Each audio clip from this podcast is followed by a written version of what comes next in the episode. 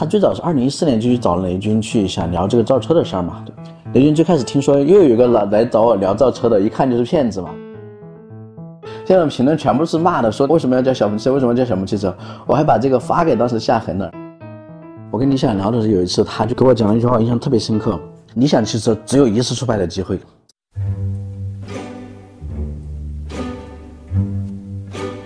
Hello，大家好，欢迎收听张小俊商业访谈录，我是小俊，这是一档描摹我们时代的商业文化和新知的访谈节目。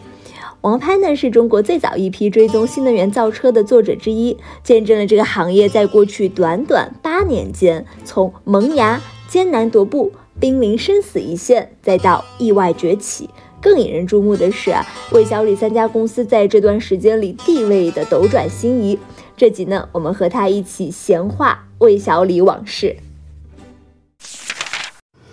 Hello，王潘，先跟听众朋友们打个招呼吧。大家好，我是王潘。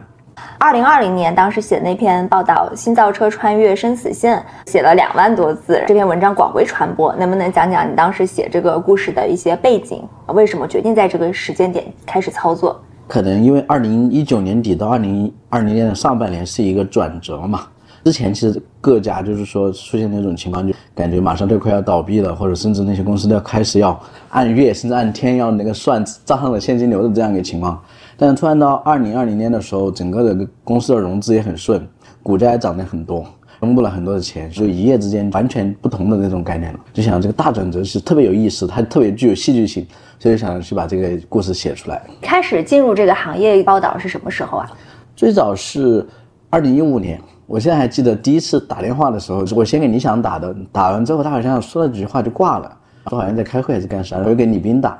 打完之后，他说：“我现在在开会，我晚点回给你。”我想说，这种人一般也就是随便说说，我也不会真的打给你。没想到晚上我下班的时候，在地铁口就真的他给我打过来了，然后跟我聊说他们刚好他正在跟李想，忘了当时是在德国还是在英国，正在研发那第一款的 EP 九那个车。你当时选题是个啥？为什么上来就打电话？因为最早那个时候还没有到我做那个二零年的那个选题，什么新造车创业生死线那个选题，是更早的时候去关注它，因为当时说了腾讯和其他的一些公司一起投了那个未来造车嘛，那理想好像也是那个股东，所以我就想问一下是个什么情况，就问他们俩刚好当时在一起。那天晚上李斌给你打电话讲什么？他就讲了，主要当时就是做了这个项目完了之后，他说他自己只是那个董事长，完了之后那是那个什么联席总裁啊，都是一个老外嘛，还有一个秦力红嘛。当时的那个联席总裁是马丁里奇，好像是那个玛莎拉蒂的全球的总裁以前的。一五年的时候，你为什么会开始想写造车这个行业呢？他们那个时候也才刚刚开始嘛。首先，这个车这个东西，我觉得是一个很宏大的一个产业。它一旦真的出现，因为早期有特斯拉的代理嘛，大家已经看到一些那种曙光了，觉得说，其实中国应该是出现一个很大的一个机会了。我觉得这个机会一定是不应该错过了，在当时，所以我就赶紧想办法把这个赛道给抓住，去关注它嘛。跟我们讲一讲魏小李这三家开始创业时候的故事。就未来的话，最早好像是在。二零一四年的八月，哈，就大概的时间，据说是那个李斌跟那个秦力红他们一起去长春参加一个车企的活动，我猜大概是一汽。参加活动的时候呢，他们两个其实都不知道彼此要去现场，最后去了之后就发现老同学见面嘛，因为他们两个以前是北大的同学嘛，都是社会学习。对对。所以他们两个就在那儿见到，完了之后就完了，喝了酒，喝了酒之后晚上就在那儿畅聊，就聊到这个造车的事情了，就那样一拍即合。回来之后就开始在北京的亚运村，两个就天天聊，天天聊，聊了好久之后就决定开始干嘛。最早当时还找了理想一起做，然后他们三个聊了好久的时间，最后发现理想和李斌他们两个以前都是那个创业的人，不可能给别人打工或者不可能给别人当二把手，最后就说那个理想就参与投资，就不作为那个联合创始人进来嘛，这样子。而且这两个人之前是死对头是吗？算对头，算是对头，对。他们都是汽车那个垂直媒体，对垂类，但其实也不太一样。你看易车和汽车之家，它的定位也不太一样嘛。虽然都是做这种汽车垂类媒体，但是易车它可能给人一个感觉更是做那种，其实跟现在未来的那种调性很像，就做的很高大上的感觉，那种精英范儿的感觉，那种审美很在线的感觉。然后汽车之家的感觉就是那种很直男风格的那种，但是它流量更大，所以说就是。说白了，比如当时的很多的车企，他们比如说做一些那种封面的一些投放，他们他们更比较更喜欢易车的，因为觉得这个人家的调性很 OK。但是呢，用户数量更大的是汽车之家嘛。他们两个谁的估值更高？汽车之家嘛。最近我没有什么关注，我当时关注比较多的时候，那个时候好像因为易车后来不是被腾讯收了嘛？当时我关注的时候，易车差不多在一二十亿美金，汽车之家一百亿美金，哎，应该在一九年前后的时候吧。最近我们确实没有看。你想跟李斌他们聊了几个小时之后，发现就说谁都没办法说服对方做二把手，就是谁都不可能给对方打工嘛。他们以前都是做一把手出身的，而且人家都是从第一份工作开始就是自己创业的人，所以他们没办法说我去做你的这个合伙人啊，都要做一把手，但不现实嘛。最后就说那就退而求其次，就投资嘛。所以最后就相当于是理想投了未来，这是未来的创立，后面理想和小鹏。理想，我记得那个时候最早他其实从汽车之家出来之后，其实一直在想一个问题，就是汽车之家哪些地方做成了，哪些地方也值得反思的。所以他就是把这几次创业就是深度的复盘了一下，呃，尤其跟他比较熟的投资人黄明明一起聊嘛，有一天就给他发微信说那个聊一下，聊类似呢，明明特别深印象深刻的点就，理想从来没有给他提任何造车的事情，他感觉的他感觉这个人肯定是要去造车了。因为他整个在复盘，就是说为什么汽车之家能赢，为什么汽车之家能成，还有哪些教训可以吸取，直到最后要结束的时候才说我打算去造车了。那时候早期的黄明明啊，包括那他以前在汽车家的同事那帮人都参与进来了嘛。小鹏的话，就是它是一个很曲折的过程。最早的话，我那个时候跟个猎豹的，现在那个星湖星空的 CEO 傅生聊的时候，就最早他们其实参与这个项目的时候，那个时候何小鹏没有进来，都是以天使投资人的身份进来的。最早的是何小鹏给他们拉了一个群，就被给那些投资人。后来那几个小鹏汽车的联创，那个夏恒、何涛他们那几个一起就。拉了一个群，然后让大家去投资嘛。他自己也是以投资人的身份去参与这个小鹏汽车的，就一直都没有进去。他其实一直都是在犹豫的一个状态。其实那个福继勋就是基金 V 的投资人，呃，一直跟他关系比较好，比较支持他的一个投资人，经常就是想办法去游说他，让他从阿里巴巴出来去做小鹏汽车嘛。然后他一直都没有下定决心。我记得有一次他们俩好像好像都是在那北京的是世纪还是在哪儿哪个地方？福继勋说他当时专门就去让何小鹏出来，但是好像还是没有说动他。突然有一天，那何小鹏好像家里面添小孩儿，他把小孩抱起来的时候，说那个福继勋刚好给他打电话，然后那一瞬间让他感觉到就自己那种当父亲的那种责任感和使命感，让他一下子就决定出来做的。他之前犹豫的点是什么？你想嘛，他在 UC 的这个项目里面，他们其实五十亿美金卖给阿里的时候，他们已经赚了足够多的钱了。他就是比如说去买个游轮啊什么这些，其实没啥感觉了，买东西啊，对吧？出去玩啊，什么大豪宅啊这些已经没有任何感觉了。所以他担心的是，其实我赚了足够多的钱了，对不对？我还要不要为这个事情去承担这么大的风险？那要是我万一输了，晚节不保怎么办？这些都是问题啊，对不对？就是很多人在这个地方都会犹豫抉择嘛，所以他也是犹豫了很久，但是最后就是因为这个一瞬间，而且当时说何小鹏是发了朋友圈，但是呢，福继勋没有看到这个朋友圈，直接给他打电话的。没有看到他生孩子的朋友圈，对，偶然的碰巧，刚好打过去了。当时说那个小鹏，你你再不出来造车的话，那窗口可能就要关闭了。他就瞬间就觉得那种使命感就上来了，然后就出来了。对，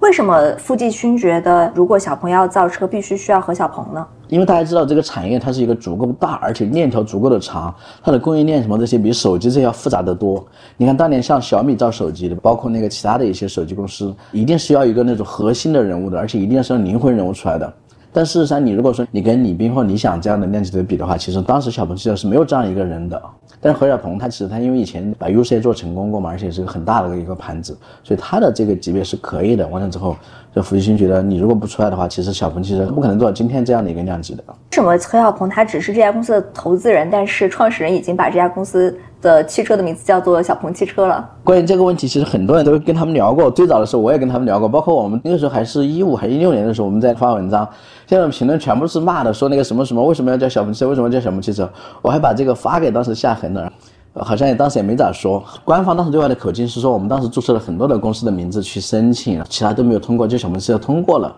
但是也有其他人跟我讲说，其实可能本身就是那几个联创，他们就想用小鹏车这个名字，就是为了让何小鹏能够下场来自己造车。所以说当时很多人说嘛，夏恒、何涛他们这三个人当时就是说把公司取名为小鹏汽车，其实他就成功了一半。为什么？这样你就渐渐渐渐的花几年时间，最终真的让何小鹏来亲自下场来做造车了嘛？这样的话，因为以夏恒、何涛他们的一个经验啊，包括在行业里面大家的这种认可度啊，我觉得可能跟现在的这个所谓的拜腾啊，包括威马其实不会好太多。对。他们三个是广汽研究院的一个什么样的背景？具体的 title 我现在已经不太记得了。但是他们都是来自广汽研究院。对对对。那这三个人创业之初，就是何小鹏、李想和李斌造车之初，他们谁更有钱？因为他们都是连续创业者嘛。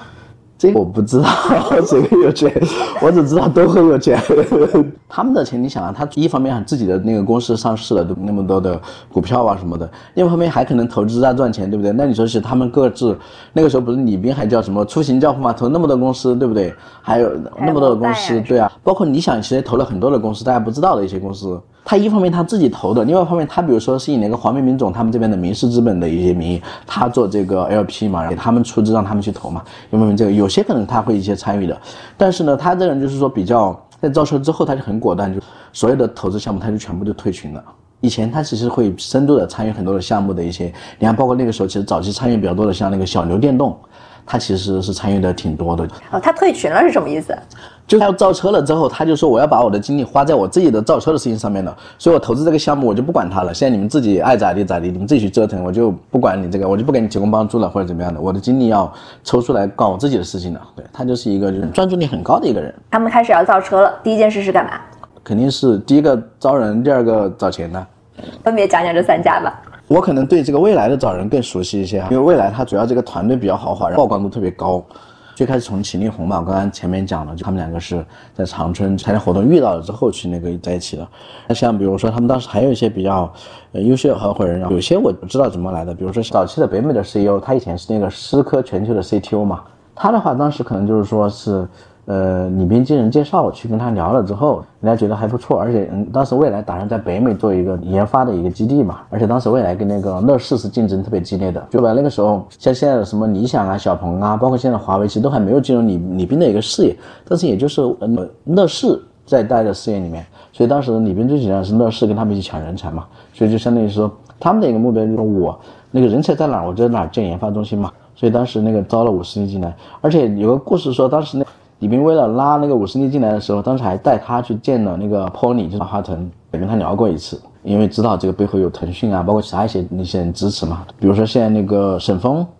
对，就是负责质量啊这些。他的话最早就是说，当时 ES 八第一款车不是在北京的那个五棵松的体育馆发布的嘛？他当时在现场参加了这个活动。他完了之后，他就把当天的发布会这些情况就发给他以前的同事去聊天嘛，就问大家怎么看，就问了他一个前同事叫柳燕。有人说这个公司呃能够把很多就是以前在传统车企上完全用不到的新技术，就用到用在一个新车上能够发布出来，而且能够交付，只用了三年的时间。那那其实真的很厉害了。如果真能交付的，那确实确实不错。又问沈峰怎么看，沈峰说过几天给你答案。然后过了好像那个发布会过了十天，他就刚好去沃尔沃那边就提离职了嘛，然后就加入了。其实最早的时候李斌找过他两三次吧，最早好像在我忘了一六一七年好像就找过他。第一次找的时候，人家就听说这个人之后，直接就想都没想的拒绝了这边去见。第二次好像说去见了一下，慢慢花了很长时间了解之后，就才决定说加入。除了他们两个呢？阿迪里奇怎么加入？其实我当时没有去了解这个故事，但我只知道，就当时特别突然的是有一天，好像很早期的时候，突然发布一个公告，就是说他去世了，好像是因为什么病吧，癌症还是什么病？好像是心脏病。他是这个公司的一个什么角色？他是联合总裁。还是跟秦力红一样，都是联合总裁。对他那个是联合总裁，就相当于马丁里奇当时因为就只有一个总裁了嘛，最后那就没有联合那个制了。这是最早的几个高管对吧？呃，沈飞呢？沈飞其实他是应该是一个机构的人介绍，他当时在做一个什么跟电源相关的一个什么项目创业的项目哈，好像是我忘了是红杉还是哪个机构介绍他到那个上海来跟李明他们聊的。对，他这个团队的核心就是豪华。还有其他的一些高管啊，包括那个郑显聪啊。郑显聪是另外一个联创，呃，这是李斌这边，他也是三家里面最早开始造车的。第二个是理想，对，嗯，他的团队是怎么来的？我跟他故事的细节我没有去聊，我更多的可能了解的是理想的这个融资的一些故事。从早期哪些人投资他，包括他们最难的时候，就找了很多的机构，就是他们。理想在过程中确实找投资是一个很曲折的过程，是他们最开始做的是 SUV 嘛，是那种很小的那个车，后来又放弃了，所以中间就融资什么的很曲折。其实大家当时都不看好他们，说实话。然后呢，他可能确实最终遇到了几个贵人吧。然后他自己说到的第一个贵人就是那非常重要的，其实在他自己提到重中之重的张颖建伟的。他当时好像是有什么过敏还是怎么样，就就相当于说本身身体状况啊很少出门嘛，找休息啊什么这种，再加上那个公司融资啊这些很困难，你加上第一个你的 SUV 的项目又失败了，第二个是那个你要做增程嘛，你知道投资人什么的，大家都是那种很多时候就会随大流嘛，就会看那个有对比嘛。你说你是中国的特斯拉，可能马上人家就投你；但是你说你是中国的真诚，人家没有人投，因为你是真诚这个东西大家都不看好嘛。但是他这个人呢，就确实对用户的需求研究特别透，他就是深入的研究用户的这个诉求嘛，他很坚持这一点。当时就好多的机构就跟他说，你要做一个，哪怕你做个纯电的款式，你你把真诚和纯电一起做，我就可以投你。但你你唯独做真诚，我不可能投你。这是哪一年了？我估计应该是一七年前后，因为确实过去太久了哈，这个时间就投资人差不多表达这个意思，就有点像当年罗永浩融资的时候，就如果说你做纯电失败了，我只是一个正常的投资失败。但你做真诚失败了，我就是个笑话。但那些人不从罗永浩的原因是啊，他说他如果说你开户出来创业，哪怕失败了，我也只是个很正常的失败的，大家会不会觉得怎么样？但是我投罗永浩失败了，就会成为一个笑话。其实本质上是很像的。那个时候就很缺钱嘛，完了之后，当时据说还有一个北京的一个有钱的一个哥们儿，他自己投了一个钱进来，然后去理想里面还认了一个什么职务，但是呢，这个人能力不行，在里面就占了一些股份吧，还拉了一些高管进去，但是呢。最后好像也没有待多久，上市之后就走了。这个高级总监，对，但是甚至连具体的名字我都忘了，因为好久了。所以对比未来和理想，未来的融资是相对顺利的。对，就是因为李斌他其实想得清楚，最开始他就知道这个造车至少是百亿人民币资金一个体量，所以他最开始就是说白了，他最早是二零一四年就去找雷军去想聊这个造车的事儿嘛。雷军最开始听说又有个来来找我聊造车的，一看就是骗子嘛，因为好像聊造车的太多了。当时说觉得李斌应该就是说，但是呢，一看人家毕竟做过上市公司的，对吧？应该还是比别的人要靠谱一些吧。最后李斌一一上去就说，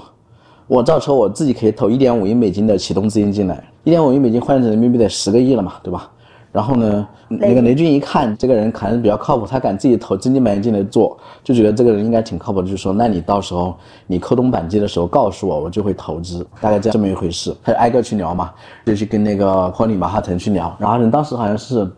忘了一四还是一五年的时候来北京参加两会的时候，就刚好李斌约他吃饭，聊了这个事情了，人家也同意了，又去找那个刘强东、找张磊那些人就在一起投了嘛。最后就相当于整个这个早期的项目里面有六个创始投资人。六个创始投资人呢，他们一共凑了三亿美金，三亿美金呢，李斌其实一个人出了一点五亿美金，剩下的五家就每家出的是呃三千万美金，而且他的背景都很豪华，对，都很豪华，这也反过来撬动了他去招人，对对对，所以你看像后面那个包括招的这个五十弟这种，都是跟那个你看跟腾讯啊投资是有关系的嘛。小鹏呢？小鹏他的早期顺利吗？小鹏的早期还算顺利，其实小鹏带的真的重点关注他的时候还是何小鹏出来之后吧。其实何小鹏当时出来前的话，其实他就是他决定造造车之前，他其实想找一些大的公司来投资嘛，他就就跟那些巨头公司聊了一下，BAT 这种级别都聊了一下。第一个就是跟腾讯去聊，就去找那个马化腾聊，马化腾就说：“对不起，小鹏你来晚了，我们已经投资未来了。”对，那个时候就腾讯已经投未来了嘛，所以就没有投小鹏。对，就去跟这个百度去聊了一下。百度呢，当时你也知道，就是这个陆琪在嘛，还有马东敏负责很多的事情嘛。所以就是他们当时的要求挺苛刻的，就说白了，你要接受百度的投资，你就得就是说在战略的层面，你比如说你用很多的地图啊，或者一些自动驾驶啊，你就用我家的，你就不能自己做。但对何小鹏来讲的话，像自动驾驶这种东西，那我是我自己的核心的能力，我不可能用你的呀，就这一块他是不能接受的嘛。所以最后就没有拿百度的投资。其实包括理想当时也是一样的，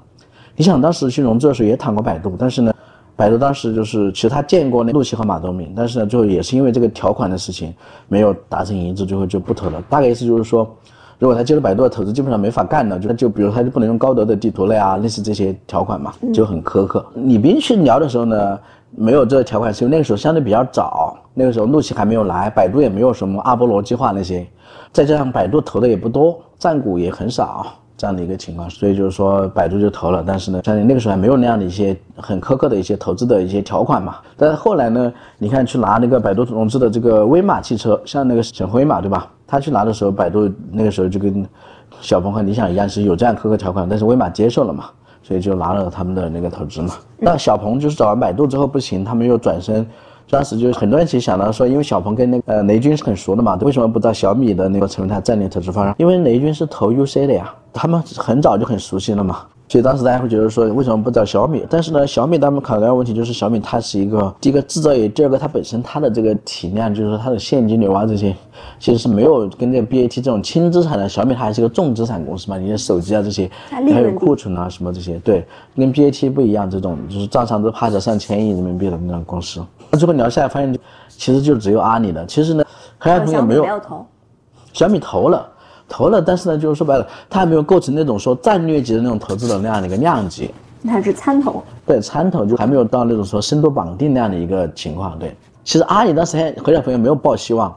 是当时何小鹏决定造车的时候去找了那逍遥子去，最后一天就跟他告别，就跟他去办公室跟他聊一下，然后说，说我决定辞职去造车了或者怎么样的，然后就跟他聊嘛，开始约的好像是。忘了半个小时还是四十分钟，最后就聊了好久，聊一两个小时，就是那样去聊天的时候，他辞职那天聊天的时候，逍遥子就决定说要拉那些投资，拉你的投资团队去看一下嘛。最后阿里就真的投了他们，这样的一个过程。所以何小鹏不是说拿到阿里的投资才决定出来的，他是出来的那个去提离职的时候，最后才有阿里投他的故事。为什么他一开始没有想到要去找阿里？可能是因为早期早年那个时候，其实阿里他对自己的呃自己就是从阿里系出来的创业公司没有那么支持，也有一定的关系吧。我猜可能是这个，但这个我没有问过他。包括他们自己内部也有一个斑马，斑马它就是相当于是做车机嘛。阿里当时投其实就想着说做战略投资嘛，所以你看小鹏汽车出来之后，其实最早跟阿里做了很多的一些合作嘛，包括用阿里云啊，中途用钉钉啊，包括是比如说去淘宝卖车呀，这些都是跟阿里的一些很深度的合作嘛。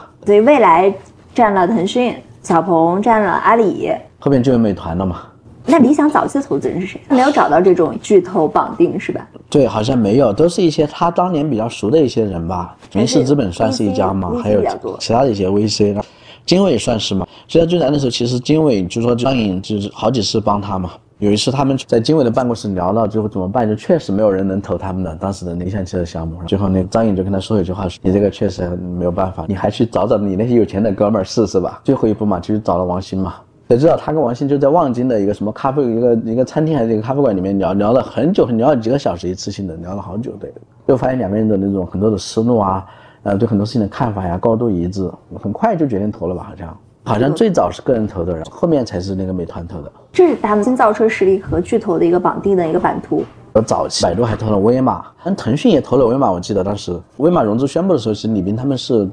看到了吧？之后还有些紧张。本来未来那个是也完成了融资，而且比威马的级别高很多，所以最后李斌就把他们那个融资的消息放出来了嘛，就比威马的那个量级要高很多嘛，就相当于说让别人觉得你这个势头还是属于未来嘛。但这里面其实也展示了很多人性的一些东西，比如说你看未来最难的时候，像一九年最难的时候，以前那种跟比如说跟李斌他们关系很好，天天去提那个未来的那帮人。当时做一些节目，什么邀请人家过来讲，他们就不敢出来讲，为啥？怕未来倒闭了之后，跟人家牵扯上什么关系，所以人家就不愿意出来。但是呢，未来最后活过来之后，大家又愿意出来讲了。而且你看，像当时的一些大的一些机构嘛，包括未来早期的投资人也是，以前自己公开讲是哥们儿嘛，那这个在未来最难是把未来股票给卖了嘛。我们梳理一下时间线啊，他们创业开始是一四年、一五年，一九年是他们最难的时候。对，这个中间这几年，他们各家。分别发生了什么？他们的车到了什么样的进展？理想的话，更多的就是他们早期的做 SUV 的项目的时候，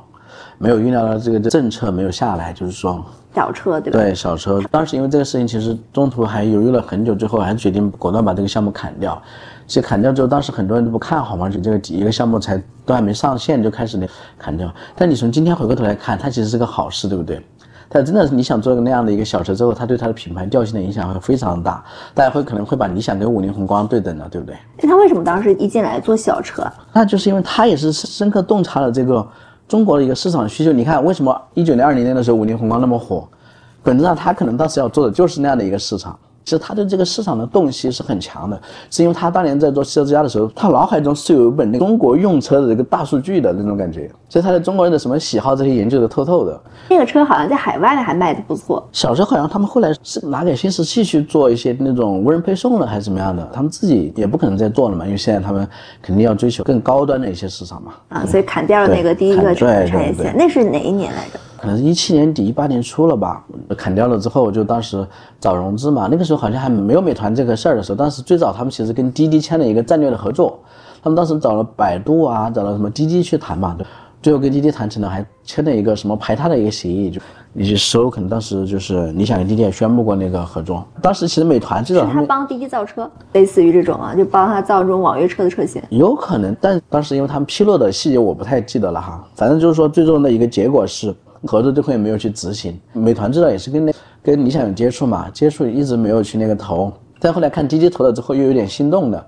所以那个美团投资那个陈少辉他们就负责那个又来跟他们聊嘛，要聊的时候，理想这个时候就不能同意了，我们不可能再跟你合作，因为我们已经跟滴滴合作了，这样的话跟你们在合作，跟滴滴的关系没办法处了，这样子。他是有排他协议的，当时应该是有的，对，直到后面没有执行，那又过了好几年之后才出现跟美团的一个合作嘛。其实你发现，你想他的团队，他的优势就是他团队就是没有很强，但是呢没有像未来那么豪华，而且他花的钱是最少的，用的时间是最短的。但是他相对讲，他可能用的真诚这样一个方式，让他一下就把那个差距给他缩小了，甚至现在就成了直接领先了嘛。作为这个选择，他们为什么没有在一开始选择纯电，而选择增程啊？这也是很多投资人反对的原因吗？在你想看来说，就是投资人很多他是一个跟风的一个选择。做投资人他很多问题他可能没有看到本质，因为你想经常提到一个词叫做马斯克说的第一性原理。他说你看马斯克过去那么多年做很多的关键决策，从来就没有错过。他说：“就是说，他看到这个问题的本质上，还是因为第一性原理，就是说，用户真正需要的是什么，而不是你这个机构，就是说，你这个投资的趋势是什么，或者说市场上什么很热。但没准你这个这个东西现在的市场很热，但它对用户来讲，它可能真的用处没有真诚那么重要嘛？他是就是说调研了很多的一些那种模式之后，才觉得真诚这个是比较靠谱的嘛。其实本质上就是说白了，你可以把真诚理解成未来的换电。”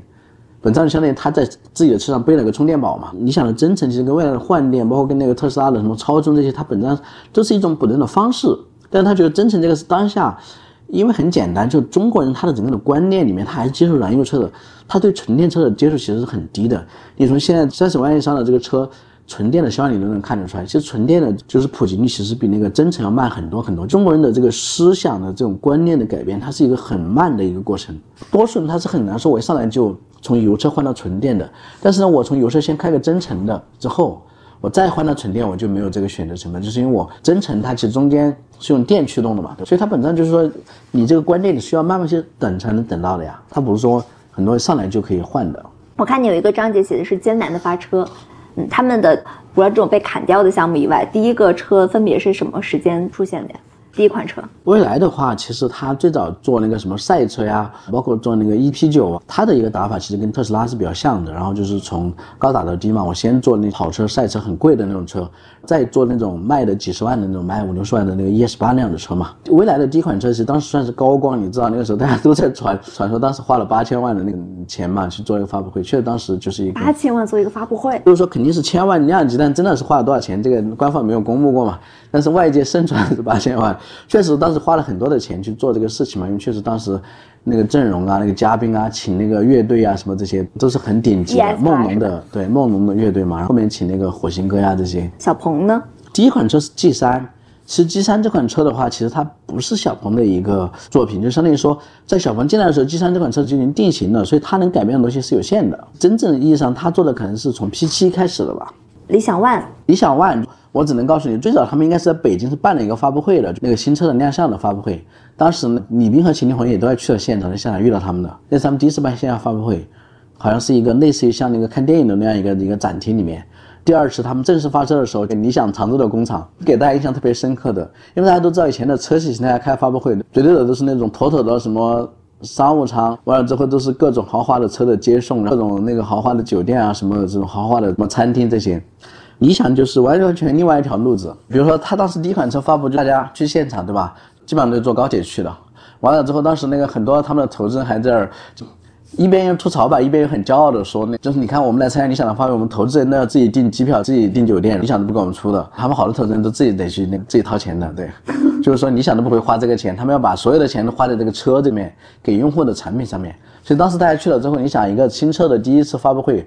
搞在你的一个常州的工厂里边儿，大家都是吃的盒饭，一看就是那种就外就是他们平时日常的吃的饭嘛。而且他就是很朴素，包括他的车展也是，别的车展你看都是请一些特别漂亮的小姐姐在那儿站台呀，完了之后长得很好看那种。你想的是那些穿着他们那个绿色工服的那些小哥哥在那儿，一些所谓的工程师在那儿，连投资人那个明明总黄明明就跟我讲，他那个时候去上海车展。去上海车展的时候看到那个理想 ONE，就看到理想展台，说这就特别的郁闷，就是说你们就不能请一些好看的人嘛来做到展台上面的事儿嘛？这个你看看隔壁的未来，多高大上啊！各种对吧？大家都在那儿拍照啊、打卡呀，多好看啊！还把那个 New House 搬到那个展台里面去了。一看，你想就是一些纯直男在那儿，然后所有的工程师嘛。黄明明他作为投资人，他其实也挺有压力的。就很多人当时会说，你你这个就投了理想，是不是就快要没有理想了？说你这公司是不是快要倒闭了？就他们的 LP 也会那个去给他施压嘛，就问理想这公司到底怎么样？我看为什么外外界到处唱出来这个公司？其实他作为就说花了这个钱去投资理想的一个投资人，他其实压力也很大。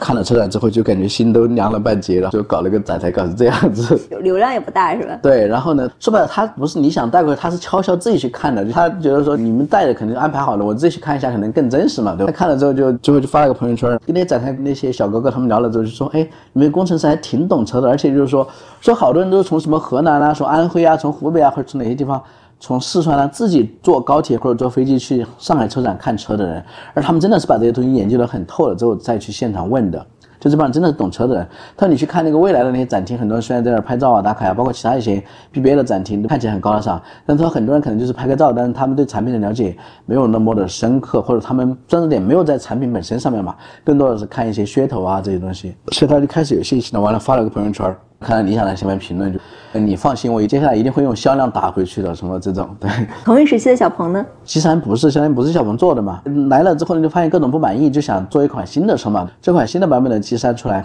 结果呢，新的版本的车个是跟老款比相比，它特点就是配置全方位的提升，各方面都变得更好了，但价格更低了。你让那些才买 G3 的老车主，人家意见很大嘛，就各种维权嘛，拉横幅嘛，就是他们那个大楼里面。这都是他们马上要进入艰难时期的这个时候了。对对对，拉横幅、维权，最后又出来道歉什么这些。在一九年之前，大家说这三家企业的时候，一般最看好谁？最不看好谁？就那个时候，在很多人心目中，其实。都还没有理想这个概念，大家还是蔚来、小鹏和威马汽车。最后大家真的说把它当微小李的，还是那个王兴做了这个观点之后，就理想在这个前景里面，之后大家还是确实普遍在慢慢达成一个共识。确实当时大家会觉得理想它要各方面就要慢很多嘛，蔚来、小鹏都发了好几款车了，对吧？理想还当时一款车都还没有嘛。它交付的时候也是比未来这些晚晚很多嘛。理想是怎么打这个反击战的呀？作为后来者，用我认识的两个人来跟你讲，就可能通过这种细节的小的层面来看，你再通过这个小层面看大的公司的层面嘛。我认识的一个朋友，他是在他以前在一个特别大的一个车企里面认的级别还不错，挺高的一个级别。完了之后也是被未来的高薪挖过去做了。完了之后呢，人家履历也挺好的，好处是确实能给公司带来很多的曝光。不好的是。他们的选择太多了，他就不会说我不一定要跟你那个拼命啊，或者怎么样的。说白了，你未来不好或者怎么样的，我你去找下一份工作照样很容易的事儿。就说白了，他虽然你条件好，但豪华，但是呢，这些人他没有说像理想那样的，我就是要决一死战，我就是那种豁出去了，我没有退路的。而理想的，我认识另外一个朋友，级别没有很高，他当时是因为去各个公司投简历都没有，甚至好多没有面试他，去面试了他把他拒了，就好不容易找了理想的工作，完了之后。才进去到的，进入到之后就觉得这家公司学习能力很强，完了之后就是说他很珍惜这个机会，就是说一定要跟这家公司一起发展嘛。这他们现在看来说，我不把理想做好，我就没有任何的退路了。那大家都很拼命啊，都很豁着出去啊。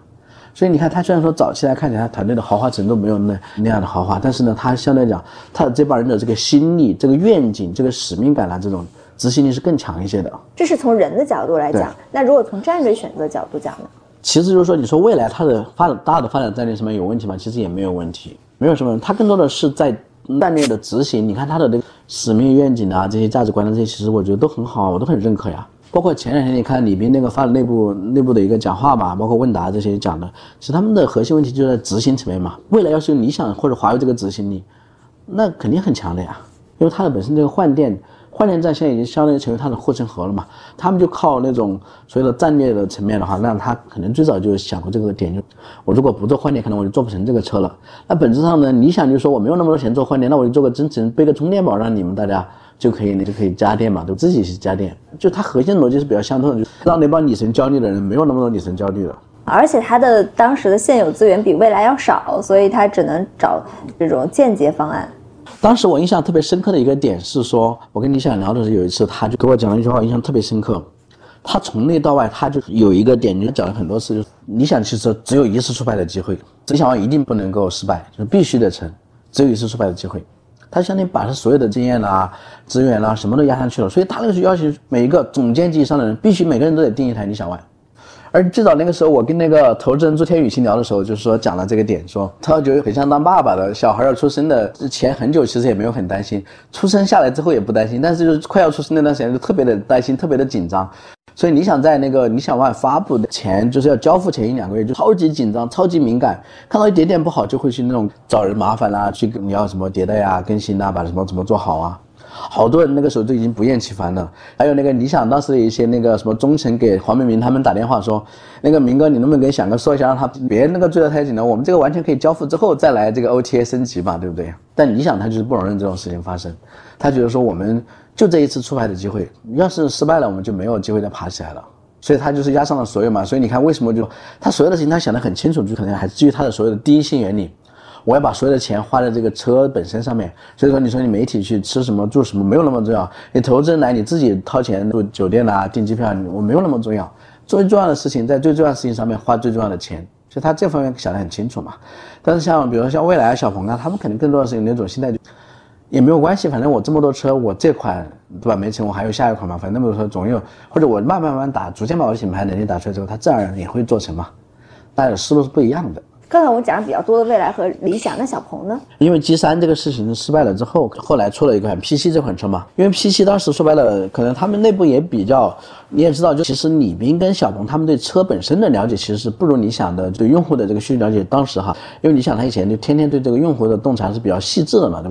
所以说李斌跟小鹏可能更加的天马行空一些。真的在定义做车的时候，可能小鹏当时就瞄准，我就直接做特斯拉 Model 3嘛。你看。其实小鹏现在成了两款车，第一款对标的是 Model 3的那个 P7，第二款就对标 Model Y 的 G6，这两款都超级成功。他为什么不放弃所有剩下车型，只做这两款？当时他们想的是做完 P7 之后，再做一个小号的 P 系列，做个 P5 嘛。结果 P5 这个就是无论从设计啊，还是从它的整个的产品定义上面，确实就发生了很大的一些问题。而且，就像从本身来讲，很多可能买了 P7 的人会觉得这个外观很好，很好看嘛，对你要出个 mini 版的一个 P7 再小一点，就买个 P5，其实大家很喜欢的。就后来 P5 出成那个样子了之后，其实大家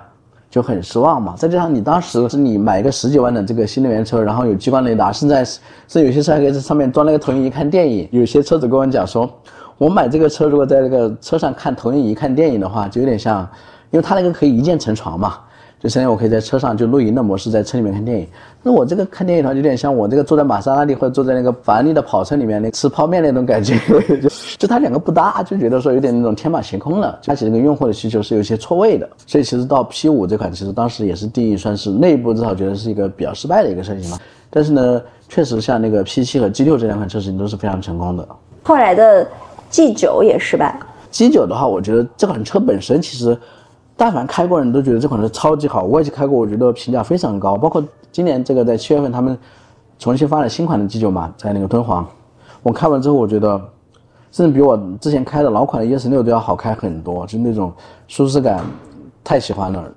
所以他们当时其实 G9 这款产品做的非常非常好，但是他们可能就在内部这一个定价，加上当时内部的管理出了很大的问题嘛。包括你看到这个去年 G9 发布之后，公司做了很大的调整嘛，不是何小鹏前不久说。调整了十几个高管嘛，就内部的这个什么山头主义已经比较严重了啊。理想和蔚来有这种大成和大败的车型吗？理想没有，理想每一款车都成功了，都是大成，所以它我就把所有的资源、所有的精力，我堆到这款车上去，一定要成那种状态。前面的四款车都成了，就是 L 系列三款加理想 ONE 嘛，就看接下来的 Mega，如果 Mega 成了，那确实理想这个可能真的以后就有这个大成的潜力了，每款车都有可能大成。未来呢？它更多的还是一个。我从高打到低的一个状态。我先卖的时候都是卖的那种最高做的都是品牌嘛，做那个 Formula 一啊，做那个呃 EP 九啊这些对吧？都是那呃很贵的车。最后我卖的车 ES 八只卖五六十万，大家会觉得我靠这个品牌，呃很高大上嘛，都不贵。我因为是 ES 八卖了之后，再卖一些比较低端一点的 ES 六啊这些车的时候，大家会觉得哦也就三十几万了就可以买了。相对来讲，它高打低的话，那你高的车自然而然卖的更差一些。所以它的那种逻辑其实就跟模仿早期的特斯拉的那种路径嘛。但后来你看，其实未来的这个产品定义，尤其是七系，是相对来讲做的比较尴尬的，就它在六和八之间，就是没有找到一个自己的定位，就有点四不像那种感觉。不知道他们接下来会怎么样。现在那个整个的七系是卖的比较差的嘛，但是它的整个的六是卖的很好的，尤其是 ES 六这款车，你看今年出来之后，可能它的这个顶梁柱 ES 六，再加上 ET 五和 ET 五 T 这两款车也卖得好，就是因为它整个在它的品牌里面，对这三款车，第一个是比较便宜的入门，就相当于入门款嘛。第二个确实它产品本身也做得很好。你看，比如说像 ET 七早期，二零二二年出来的时候，其实它很多的一些问题，很多的质量问题没有解决好，所以导致那个时候就。呃，负面啊，这些很多，那个投诉也很多，所以最后 E T 七就相当于是没有做成嘛。但后面到今年那个 E T 五和 E T 五 T 的时候，基本上就没有这样的问题嘛，所以很快就起来了。谁的车型是最多的？那现在的还是蔚来吧。它因为从五到八嘛，五六七八几块。嗯，这几家公司在一九年都分别遇到了就是他们历史上最大的一次危机。这三个人的危机有什么不同啊？首先我说共同的吧，其实共同的很重要的就是都是缺钱，但是呢，这个资本市场没有人给你钱了，对吧？像你这个小孩子还在吃奶的时候，你要断奶了嘛，没有办法就得到处去找嘛。所以这个是最核心的，其实那个就是缺钱嘛。但是不同的是，不管是那个理想还是说小鹏这种。都还没有到那种火烧眉毛就一天数一天过一天那种日子，像李斌的话，肯定已经快到那种就说数日子过那种状态了。后面就是每次都靠那个可转债在续命。我记得那个时候是一九年的九月份还是几月份，我去德国出差的时候，刚好那天未来又发了一个什么可转债，好像是募了两亿还是几亿，其中腾讯投了一亿，李斌个人投了一个亿美金进来，都是靠这样就慢慢一一直往后面去续命的。包括他们最早比较熟的投资人，像那个愉悦资本的刘二海，就投过那个瑞幸咖啡和那。什么蛋壳呀，这些摩拜呀，这些对，就是跟他比较熟嘛。对，刘尔海他们在其实未来最大的时候也投了三千万美金进来，应该是二零年初的时候，那个时候还没有拿到合肥的投资嘛。再加上那年是未来最段是那年他燃了好多台车。你想跟小鹏的话，你想他无非是说我新车还没有交付，还没有，现在没有子弹往外面打，别人看不到我到底做出了什么成绩。小鹏呢，也就是说我的那个机山出现了很多负面维权的，但是还没有到那火烧眉毛，说我明天就可能揭不开锅了。但未来可能当时就很艰难了。我记得那个时候一九年的，好像是国庆前后，我去未来上海安亭总部那边待了将近一个月，去采访他们那些人嘛。完了之后，他们的那个公关的同事就问我说：“那个李斌也在那个安亭，你要不要去见一下？”我说：“算了，我不知道怎么跟他聊。为什么？我觉得他压力太大了，因为他自己的精力都在融资募资上面来，然后又轮不到，你跟他聊什么呢？没法聊。我就说算了算了，别聊，别去见了。就那个时候都已经到那种状态了，就我觉得他压力巨大。”就从这种媒体的角度，有的时候你会那种说，看到一个公司特别难的时候嘛，对吧？尤其是他的是那种使命愿景，你又是觉得很认可的时候，你是很有那种什么叫什么自信的，是吧？他融的钱应该也挺多的，他为什么花钱花那么快呀？因为他要做的是所谓的做豪华品牌，说白了，未来是在整个中国品牌里面最像 BBA 的，尤其是最像那个什么宝马。所以你看他，比如建这些牛屋，建这些线下门店，包括他的他的那个换电站。都是很花钱的，它整个研发这些都是很花钱的，而且完完全正向研发的嘛。这其他的车企它并不一定是说我从零开始正向研发的嘛，就是大家或多或少可能都有去借鉴别的车企的嘛。相对来讲，未来的话，可能它是因为本身它第一个它募了那么多钱，第二个它其实团队当时也比较豪华嘛，它可能就想着说，我既然做高端品牌，我就不落口实嘛，那我就就是完完全全那个从零开始去做嘛。所以在这个里面，其实。他是就是说白，他的价值观就是那种三观还挺正的一个人。市场这个东西，他是很多时候他是不相信情怀呀，不相信这些东西的。那小鹏和理想一九年那个时候是什么样状态？没有到火烧眉毛的状态。对，其实没有。理想也就是很难吧，然后那时候就是到处找融资。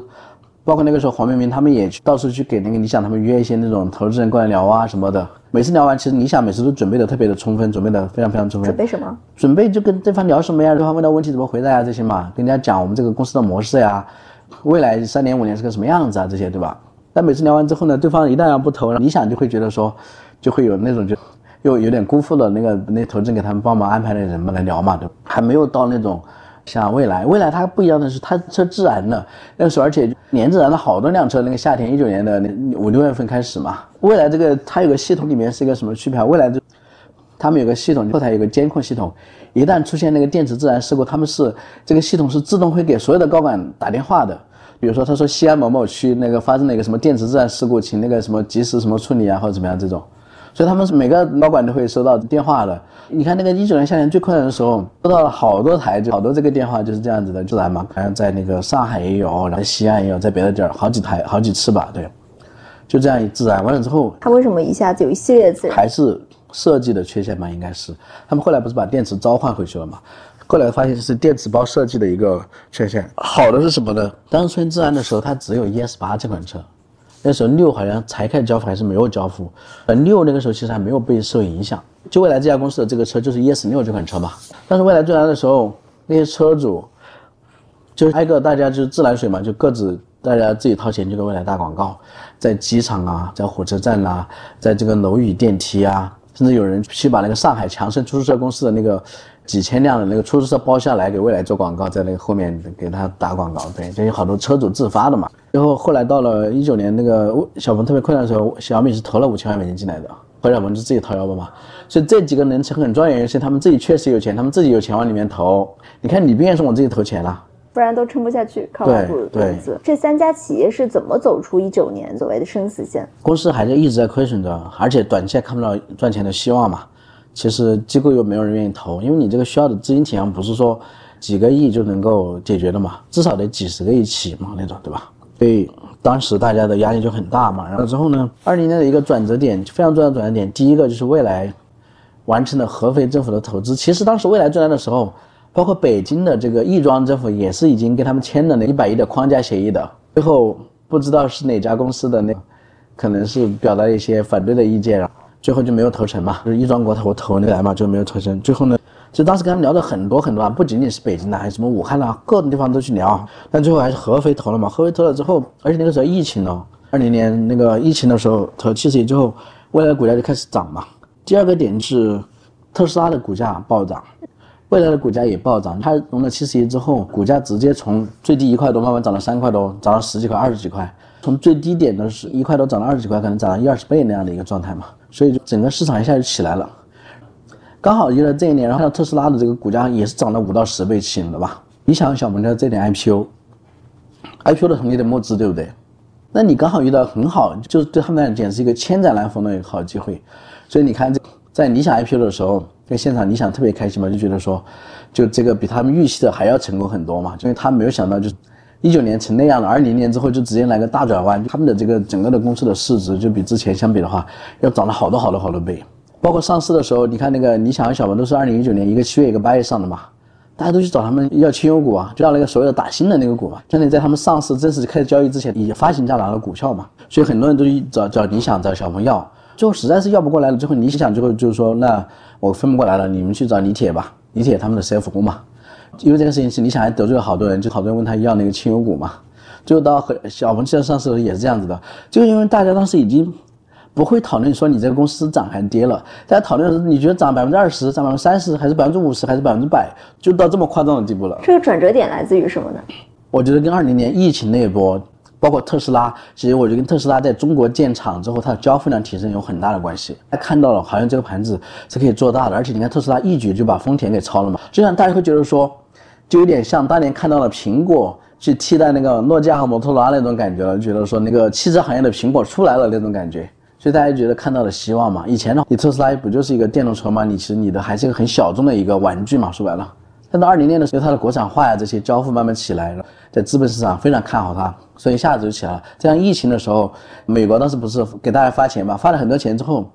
很多人他这个钱他可能没地儿花呀，他就拿来投资了，炒股了呀，炒股之后又更进一步推高美股啊，所以那个美股在二零年底就涨到了高峰。我听上去他们其实不是做了什么，然后让自己走出了生死线，其实主要是靠熬，然后熬来了市场环境的变化。其实是的，就当然他们自己首先你得保证自己活下来嘛。我活到那个环境好的时候，这个是很重要的点，确实是这样子的啊。但未来活下来，我觉得更多的是因为他那，比如说从那个七八九十一直到十二月份，他每个月他因为他以前那个自然主要是 ES 八的车嘛，那他 ES 六那款车就一直卖得很好，每个月都创下新高了，让这个地方政府看到了希望嘛，就去投资他们嘛。你觉得这三个人的就是公司的发展和他们创始人有什么非常紧密的关联？我觉得基本上这个创始人的性格就是公司的性格吧。你看我们刚刚讲的说那个易车的时候，那个时候就做的很高大上，对吧？很有格调的样子。你看现在不是未来不也很有格调吗？完了之后，其实真正买未来的车的人也都很喜欢它的这种调性啊，对不对？觉得它审美很在线，车也很好看，设计也很在线，对不对？像理想的话，更多就是这种实用型的。我不追求那么多高大上的那些东西，那些装逼的玩意儿或怎么样的。我我这个功能可以干嘛？我这个有什么样的按摩功能啊、加热功能啊？什么彩电冰箱、大沙发呀？我就实用型的，对不对？但是呢，在中国你要知道，你看为什么？其实当时你看，易车的用户量它是不如汽车之家的，就说明真的中国就是所谓的审美在线、很讲究调性的人，他只是一少部分人，就金字塔顶端那一部分人。绝大多数人他其实这些东西是没有任何的概念感觉的。所以你看，为什么当时汽车之家它的用户量是比那个易车要高很多的？它是好多倍的那个易车的用户，对。因为你想，他知道大多数用户他其实对这些东西没有那么明显的感知，但是呢，你给我踩电瓶箱大沙发，我是那些直男是可以感知得到的呀，对不对？所以说他们两个就现在今天情况也是一样的。然后未来其实它的调性也是做的很在线嘛，大家也很都很喜欢它的一些设计啊，包括它 New Life 上面的一些产品啊，大家都觉得很好。但是呢，你要跟下沉的时候，那个时候其实很多人他觉得你跟我不是同一种气场，下沉的时候他更加认可你想那样的一种气场。所以其实你想使用的那种路线，它才是中国的大多数人嘛。那本站跟汽车之家它人群是很像的。你看小鹏的话，它当然在 UC 能源其实它是做技术出身的嘛。所以你看现在小鹏汽车它技术属性很强嘛，包括它的一个智能驾驶，现在跟华为一起在全中国就他们相当于是 Top Two 的那种两个选手嘛。小鹏的产品上它也是啊，就是说，因为它产品涉及到比如说它的这个技术，比如说它那个三电的，包括这个电耗的水平，对不对？它也做的非常好的，包括这个最早上那个什么八百伏的那些。平台，它也都是说，就是它基于它的技术嘛。你看，比如今年这个小鹏新交付的这个 G 六这款车，其实大家发现它的整个的这个能耗是非常低的，而且很多人，比如说它的标系是五百八，你在城区上你可能能开出超过五百八的这个里程的。但之前他把能耗做得很好，他技术上面做的比较强嘛。对，李斌当年他是对品牌啊，对这些营销是比较擅长，就打掉一个更高端的一个品牌。所以未来他其实他算品牌算是立住了嘛？你品牌立住之后，当然就是说这个是他一直很擅长点，做那个把品牌立住了。但其实理想这个人他是不认可品牌的逻辑的，所以我专门跟他聊过这个事情，他是不认可品牌这种逻辑的，他更加认可就是那种实用型的这种，就呃从第一性原理出发，用户的需求是什么，他需要一个什么样的东西，我再用一个什么样的产品解决他的一些需求。小鹏从基因里面技术基因很强，但他从产品调性上，他的。就是我们说未来是这种高大上的这种产品调性，然后理想是实用产品调性。那小鹏的产品调性是什么样子的呢？它给人感觉更像一个极客嘛，有点像中国版的特斯拉嘛。你看它最火的两款车，我刚才讲了，其实不管是 P7 还是 G6 嘛，其实都是瞄准特斯拉去打的嘛。它的这两款车其实，比如说在外观的好看程度，它比 Model 3还要更好看。他走的那种路径，你看他跟特斯拉基本上他的路径是很像的。特斯拉做智能驾驶嘛，我也做智能驾驶嘛，而且他现在的小鹏在中国做的最好的嘛，所以它的整个路径其实都是很像的。通过技术的手段去做这个，而且，但呢，其实小鹏最早的时候做了 G3 之后，就发现他们最早可能想做的是十五到三十万，但后来呢，到了 P7 之后呢，P7 成功了之后，他们其实想把那个调性，把品牌调性拔高，不想只做一个那种说大众型的市场，做十五到三十万，想做三十万以上。所以那时候 P7 还出了个统一版嘛，卖个三十六万甚至接近四十万的一个价格嘛，就想拔高它的一个品牌的调性。G9 就是进一步拔高了品牌调性的，它三十万起售嘛，进一步拔高。但是呢，因为 G9 第一年出来的时候是比较失败的，所以就是说，至少在当时那个阶段，它的整个品牌的调性的拔高其实是算失败的。可能今年的话，因为它的整个卖的很好的车，主要是那个 P7i，包括 G6，包括 G9，其实都还可以了。但是它整个给人感觉还是更加的这种讲科技啊，更加极客那种。他们同一时期其实开始创业，呃，进入这个智能电动车赛道的人不止这三个人。这些公司今天都怎么样了？多数倒闭了嘛，有些没有倒闭，在倒闭的路上嘛。比如说沈辉的威马，贾跃亭就不用说了。比如说黄修元他们做那个游侠汽车，我记得我在腾讯的时候，第一份工作就是去调查游侠汽车造假嘛，是吧？人家这种逆向的车，好像就是把。Model 3还是哪款车拿过来加个壳就成自己的车，现在其实完全逆向的嘛。然后我当时第一次去上海，我就飞到那个上海那边去，最后找了一两天打车，打了几百块钱的车，在终于在麦新公路上面找到他们那个工厂了。然后最后写了一个什么造假报道嘛，那时候很早，应该是一五年了吧。后来好像还有一个什么上市公司过来接盘了，最后也没有做成。但像威马这个车呢，是因为沈辉他本身是从那个传统车企出来的嘛，当时很多去见过那个威马的投资人就跟我讲说。沈辉这个人，他很多的风格，他的做事风格感觉就跟传统车企是没啥区别的，就跟魏小李这三个创始人是完全不像的。而且看他团队里面就级别很高的联创啊，也没有说像这种背景出身，就没有说这种互联网大厂背景出身很好的那样的高管。就当时稍微级别高的，好像就是一个 Google 出来的一个什么人，反正也没有很高。就那投资人就觉得不看好嘛，就多数都没有投嘛。比如说那个像三六零出来一个 VP 叫什么沈海银，他们做的什么基点汽车，还有一些。戴雷他们其实做做的拜腾嘛，毕福康，对他们也是做的拜腾。张海亮，嗯，当时他们还要做的那个嘛，就从那个乐视出来的那个丁磊他们做的高和嘛，现在那个高和，高和现在还在。富强好像也还在，嗯，好多做出口吧。黄修元呢？修元就是游侠汽车的，他早他们早没在这个项目上面了。刘新文呢？刘新文我见过一次，就当时我就知道，感觉他这个项目不太那个靠得住。而且就是说白了，我觉得早期那波里面有好多做这种所谓低端车的人，他们都是为了骗补去的呀，他就不是认认真的造车呀。而且就是说，我觉得最后我我想过来这个点，就很多时候人性它是经不起挑战的。比如说你说像魏小姐这三家，对不对？我每个创始人我都赚了足够的钱，我每个人至少几十亿的现金我是有的，我赚了这么多钱，一辈子早就财务自由了，我不缺钱的，对不对？所以我在做个新项目，我不可能是为了圈个几个亿去做这个事情，对不对？我丢不起那个人，说白了，他肯定是更高的目标的嘛。你说像魏小李这种，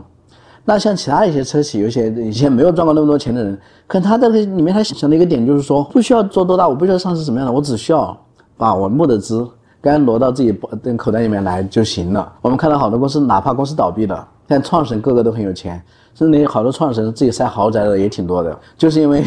公司倒闭了，然后投资人花的钱都到好多进了他们创始人的腰包嘛，好几个失败的公司都是这样子的呀。你也跟踪手机行业很久嘛？你觉得这两行业的差别有什么呀？很大的区别？因为手机它更多更像一个消费电子嘛，汽车的话它可能还是一个跟这种快销还是不太一样，就那种说以前大家换手机换得很快很勤密嘛，那车的话其实大家换要好多好多年才换一次。是要从时间周期来讲是很不一样的。比如说，你说像小米这样的公司，如果说它比未来，你想如果晚七八年做手机，它是不可能做成的。但是造车就是因为，其实七八年可能对很多人来讲，我就是一代车，甚至最多两代车的一个情况，是有可能能够打入那波人的心智的。就相当于它的时间周期更长，而它的整个的链条也更长嘛，就它的复杂度实际上是要更高的。它一九年的时候，雷军想要收购蔚来或者小鹏，也不一定说收购吧。反正我只知道，就是当时在那呃魏小李这几家很难的时候，雷军应该是就是说会去跟未来的很多的中高层啊，包括很多小鹏的中高层去聊天儿，挨个去聊，可能做一些精调啊，去那个。但是呢，他至于最终为什么没出手，或者说为什么没有收购成功，那可能这是因为私下他们的一些原因没有达成吧。你看，其实未来最难的时候。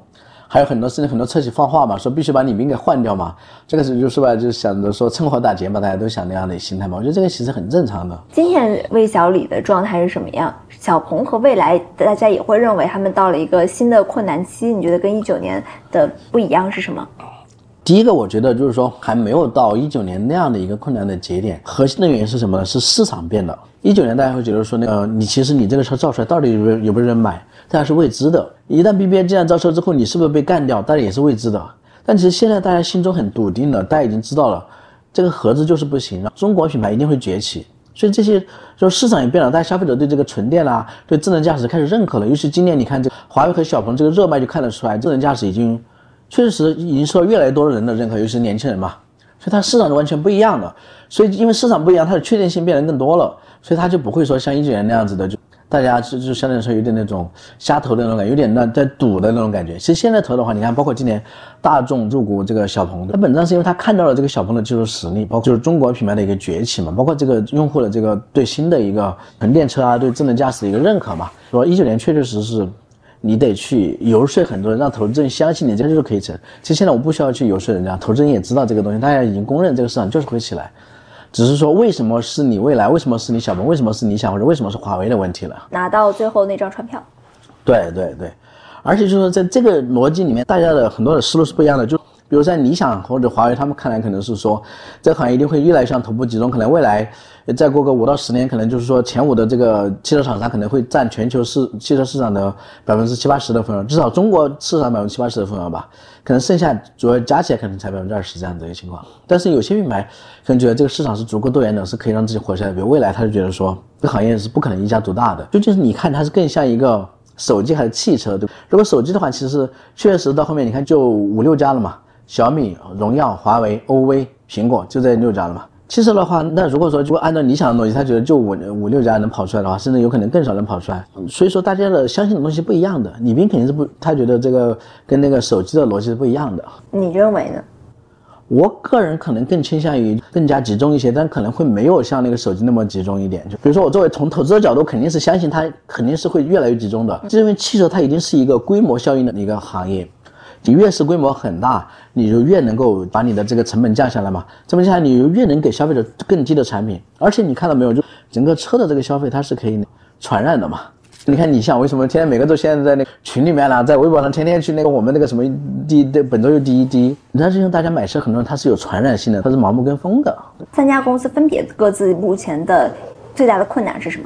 我觉得理想的话，可能更多的还是它的 Mega 这款车能不能成吧，这就是它内部最核心的问题。其实外部的，我觉得它确实面临华为的竞争是很大的。嗯，那个时候包括今年年初甚至去年的时候，你看。问界的时候销量很低，交付量很低的时候，很多人都不看好。但我那时候在群里面了，或者在那个朋友圈，我就讲了好多回，我说大家一定低估了华为这个公司，因为你研究好这个公司，你就知道这个公司真的是全方位的强，太强了。你甚至连吵架都不敢跟他吵。你看理想现在都说我不敢跟他吵了嘛。他一旦说发力起来了之后，那你就摁不住了，就这样的一个情况。本来要说的话，如果华为再晚个一年或两年的话，其实理想可能都已经冲到头部，甚至在我看来，可能就是五到八年时间就可能把比亚迪给超过的情况。但华为起来，其实在很多时候。就一定要降低自己的预期了。就外部的就是华为嘛，内部就是他们的 Mega 嘛。如果 Mega 成了，那又不一样了。那像未来的话，我觉得其实是还是它的整个的组织的效率，包括这个执行力的问题。就是本身的产品啊，你说它这个服务啊，因为我自己也开了好几年他们的车嘛，我都非常的认可。我就是包括认识了很多人买他们的车的，但也都是好评度整体都很高。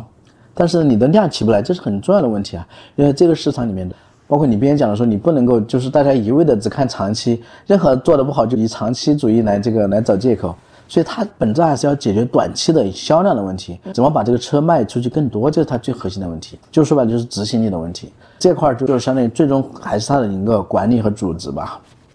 小鹏的话，我觉得要说的话，它其实最难的时候还在去年底、今年上半年嘛，整个 G 九之后到 G 六发布之前嘛。中间好长一段时间就是各种特别差，内部的士气也很差。你不同时间跟小朋友聊，你会发现他们的整个士气就完全不一样。今年的士气，去年的士气。比如去年的时候，他们你去机九的时候跟他们聊，人家会觉得说，这个智能驾驶就到底，因为那个时候智能驾驶没有得到认可。比亚迪那个时候卖的很火，你看比亚迪现在他对智能驾驶的认可度很低嘛，他不相信智能驾驶的。那时候呢，小鹏就会觉得说，我们自己坚持着自动驾驶这个路子。到底是不是行可以行的行得通的？因为他自己卖的很差，结果你看那个比亚迪不重视那个智能驾驶卖的很好，对不对？那说明是不是我们这个路走错了？大家都会怀疑这个点，就有点那种信仰崩塌的感觉。我说当时就是有那种感觉，就大家有点怀疑自己公司的那个路径的问题了。还好从今年 G 六这个时候，他们小鹏更加坚定了做智能驾驶的这个宣发嘛，包括他们整个 G 六就是围绕智能驾驶来打的。结果就是因为那个小鹏，包括这个问界起来之后嘛，大家确实对这个智能驾驶这个认可度跟去年那简直天壤之别了。所以说，他的整个认可出起来之后，其实他整个内部，也就是说，你像你的信仰，你知道你的路线是没有问题的，我只是怎么去把这个路线执行好的一个问题了。就我大的方向，至少我走的路是没错，我现在怎么把每步路走好，或者走得更快的问题了。对，包括他内部其实也是之前管理的问题很大，包括李斌跟小鹏他们其实有很多的性格上的共性，比如人特别的好，特别的温和，没有什么的那个特别重要的心机啊，没有什么阴谋诡计，特别的简单直接高效的人嘛。有什么就很说什么，就特别直接那样的人，就是在很多是管理的时候就会遇到很多人性的弱点嘛。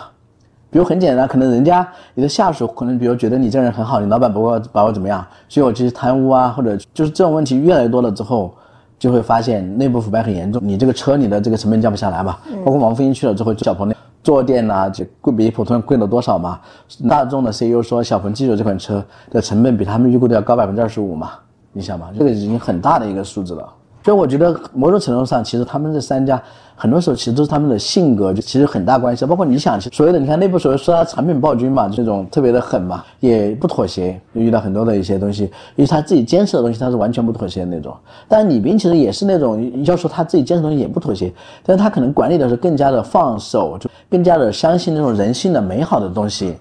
包括那个时候，你看未来内部有一个。高管叫庄丽嘛，比如说李斌为了让庄丽来负责这个智能座舱的这个事情嘛，为了让他做 VP 嘛，其实把庄丽的两个竞争对手都给干掉了，一个是北美的，一个是中国这边的一个，好像是 Google 亚洲研究院的副院长还是微软的吧，我忘了，好像是个研研究院的一个副院长给干掉了，就相当于他们三个人竞争这个岗位，李斌为了扶持这个庄丽上位，就把另外两个人干掉了。庄丽上来之后没多久，才几个月吧，就有人举报这个庄丽说他那好像是在外面做一些事情，跟公司产生一些竞争的一些东西。最开始李斌他们不信，后来人家直接把证据拿给他，就感觉瞬间觉得被打脸了。为什么那个李斌他们经常在那个未来的车主群里面，好多那天天都教李斌怎么做 CEO 的，他们李斌自己也在也在开玩笑说这个事情嘛，都好多未来的这个都是别人教我怎么做，都在教他怎么做 CEO。我们哪敢上课？对，大家还在那儿说那个说什么慈不掌兵嘛，就你这个人太好了，你就是容易就让人家很多的人性的恶的一些点给暴露出来嘛。类似这样的案例其实还挺多的嘛。小米也即将就呃入局，它会给市场带来什么变数吗？我觉得就确实，你看像其实最后今年最终的入局的，一个是几月，一个是小米嘛。现在讲，我觉得小米肯定它不管是品牌啊，还是渠道啊，其实它肯定是相对还是就是说更强一些。对，更强一些。而它在中国人民、中国老百姓心目中，它的这个知名度更高嘛。你比如说你去很多下线城市里面，可能很多人他是不知道魏小米这些公司的，但是没有人不知道华为和小米的嘛。所以说它的品牌本身，我觉得它品牌渠道是它的优势，但是呢。你的智能驾驶、你的技术、你的三电技术啊，这些可能都还需要很长的时间去追赶其他几家公司，所以它是一个优点和缺点都很明显的一个公司。那就看它接下来这个几款车的一个表现了。雷总不是说的是首战即决战吗？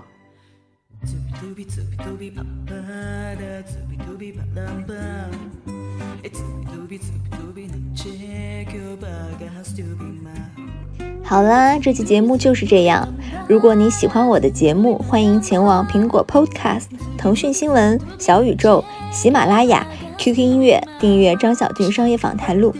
如果你有其他想邀请的嘉宾、想听的内容，或者你有任何想探讨的话题，都欢迎各位听众朋友们在评论区里留言。那我们下集再见，拜拜。